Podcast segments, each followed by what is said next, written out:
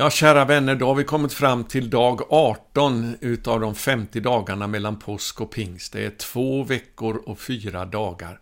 Och det vi ber om nu under de här 50 dagarna, det är att vi ska få uppleva en ny pingst. Ett utgjutande av den heliga Ande över oss själva i första hand, men också över våra länder i Norden.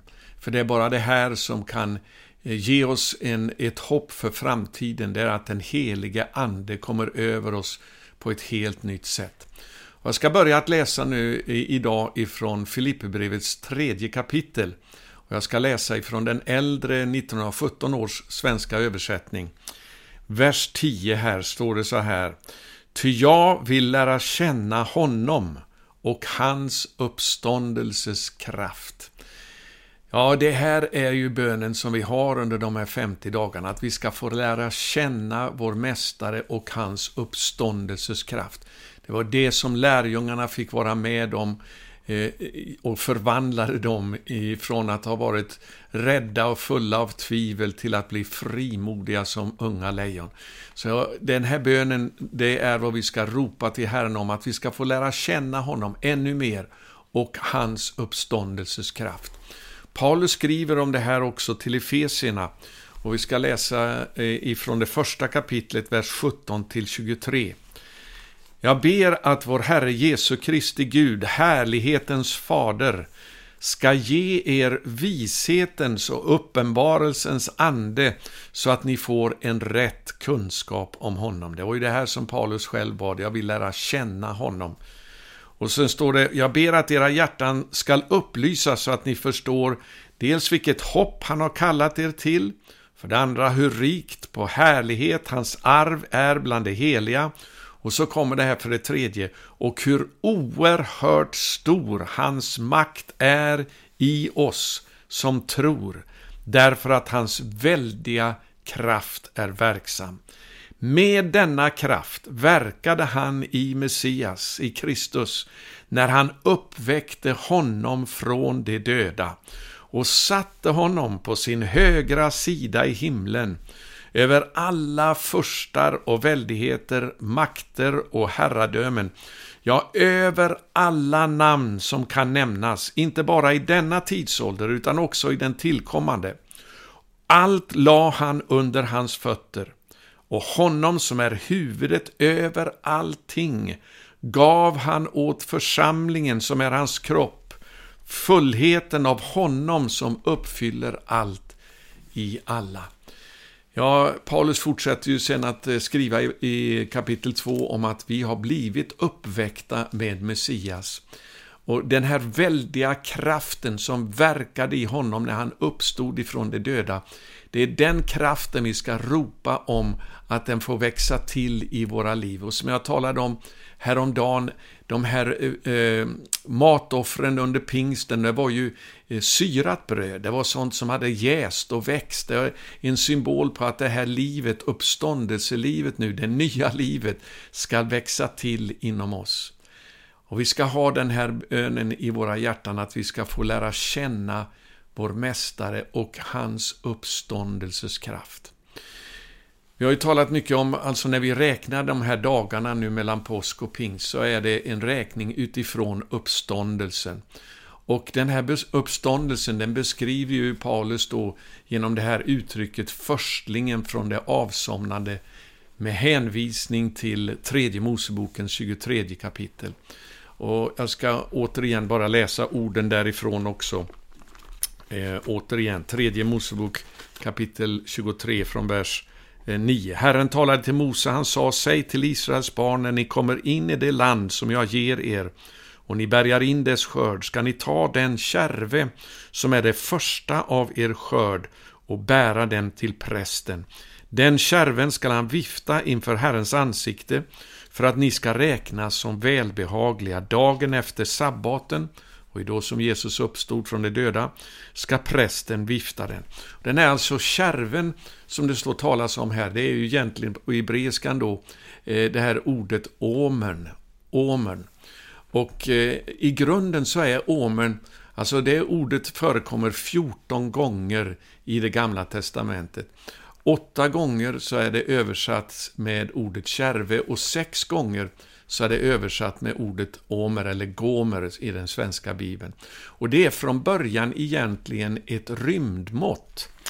Eh, och eh, Det här rymdmåttet alltså, det står om i andra Moseboken 16 kapitlet, det uttrycks som, som omermåttet, som var tillräckligt för var och en att få allt det de behövde, vare sig de behövde mycket eller de behövde lite.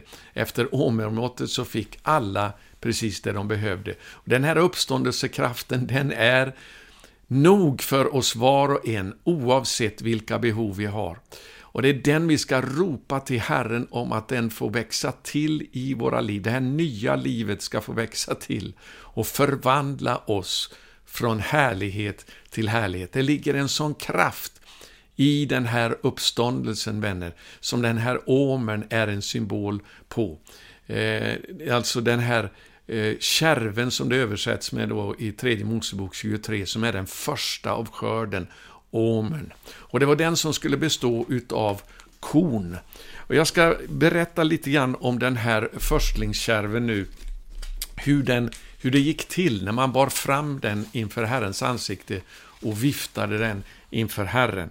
För det första, och för det är så mäktigt att se hur det här uppfylldes på ett sånt eh, fantastiskt sätt genom Jesu död och uppståndelse. Det första man gjorde eh, med den här kärmen, för det här offret var oerhört viktigt på Bibelns tid och därför är det återigen väldigt viktigt för, eh, eller fortfarande ska jag säga viktigt för det judiska folket idag, att räkna den här omern. Det handlar om uppståndelsekraften. Det första som hände det var att en grupp tjänare utsända av Stora rådet gick ut till ett eh, skördefält, vanligtvis eh, på, vid foten av Oljeberget på precis andra sidan eh, Kidrondalen, där man hade en åker med korn. Och om man kunde så skulle man skörda den här kärven just där. Och dagen före påsken, alltså den Eh, den 14, samma natt som Jesus eh, blev arresterad utav sådana som var utsända ifrån Stora rådet.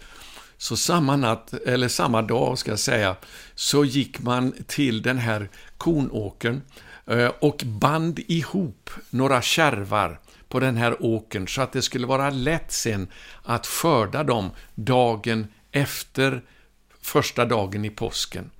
Eh, det vill säga det var då som Jesus uppstod ifrån de döda, dagen efter sabbaten. Tänk att det var just då den dagen som tjänare från Stora rådet eh, band Eh, Jesus i Getsemane, precis i samma eh, område utav Oljeberget eh, och förde honom bunden till översteprästen.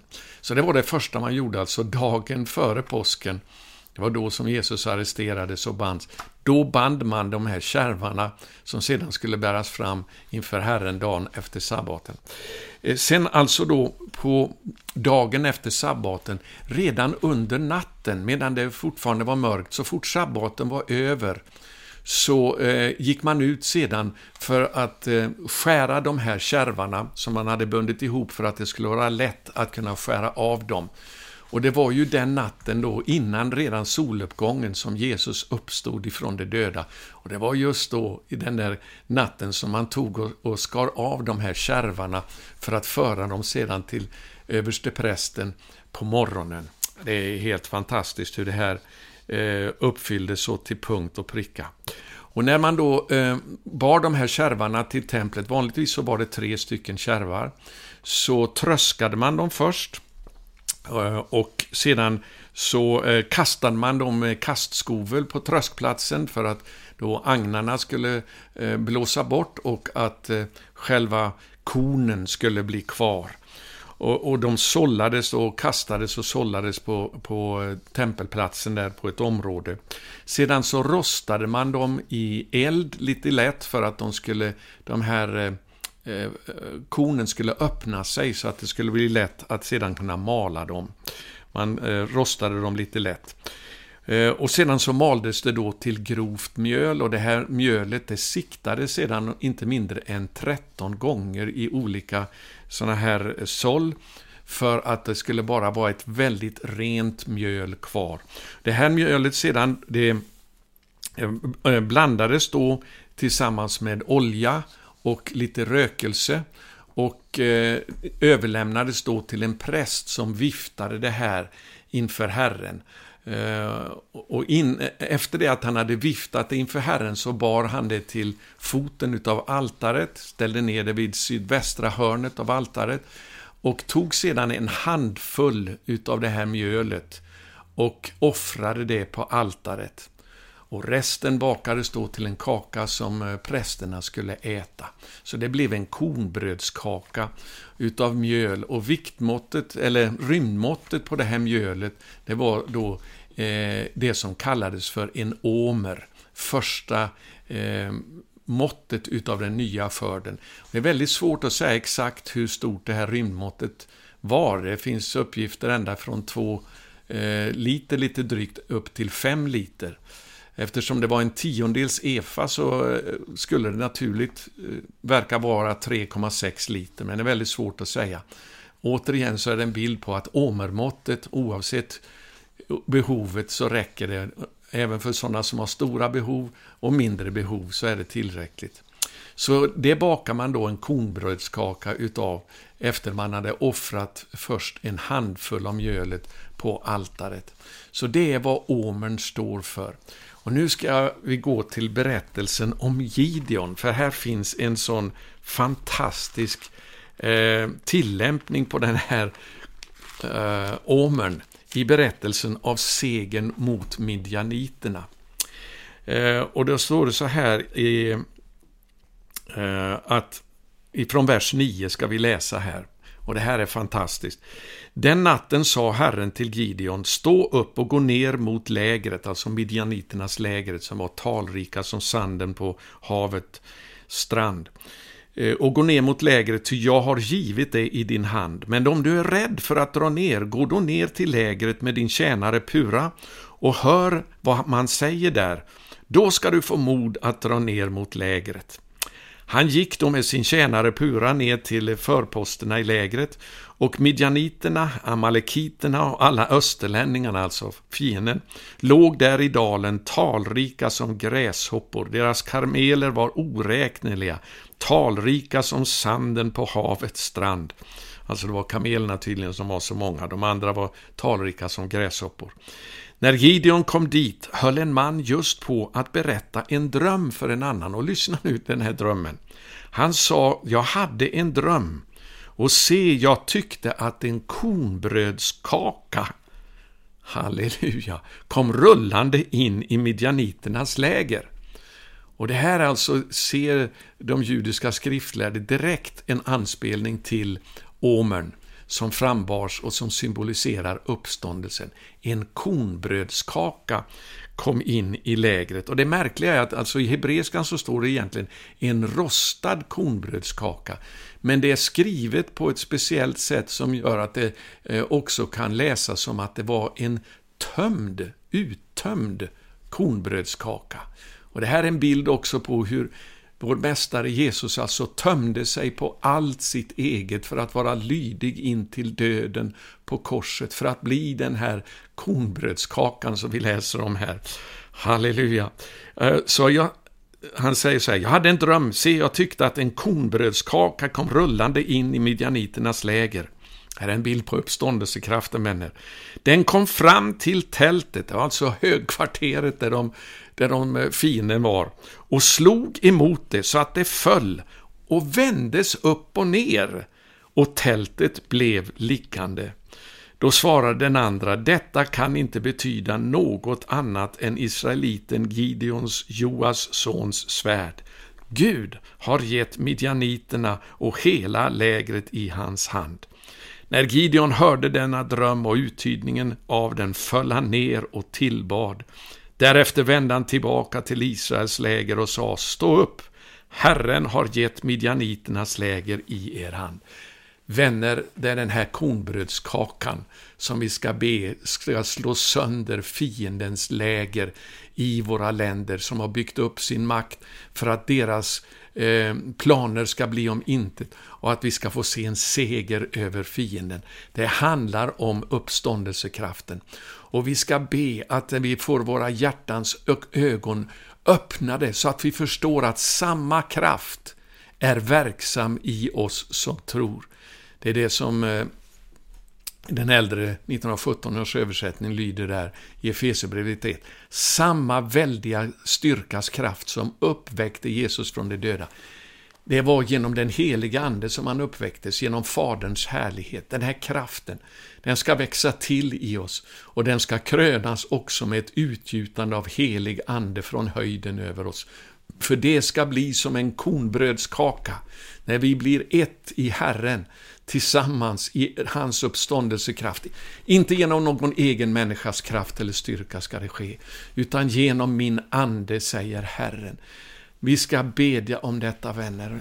Fader i himlen, jag ber att den här uppståndelsekraften som är tillgänglig för oss som tror, samma väldiga styrkas kraft som väckte Jesus ifrån de döda, symboliserat av den här kornbrödskakan, åmern som var en, en kaka utav eh, en, en matoffer utav kornmjöl.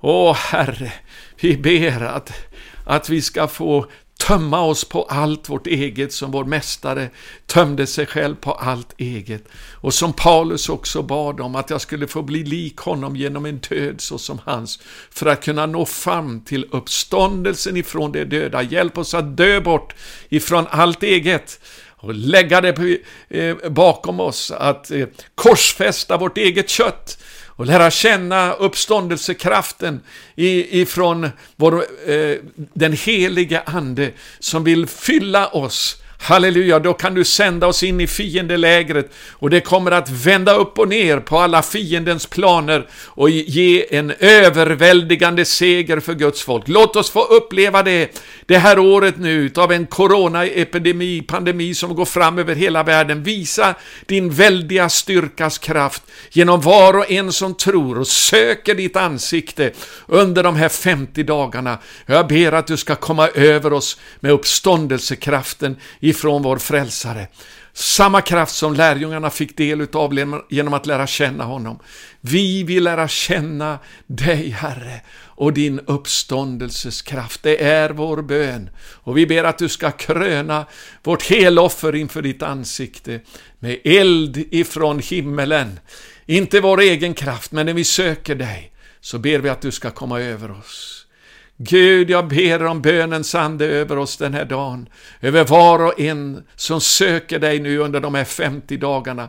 Vi är i desperat behov utav ett nytt utgjutande av din heliga Ande. Låt det bli en ny pingst i våra länder i Norden för var och en som tror och längtar.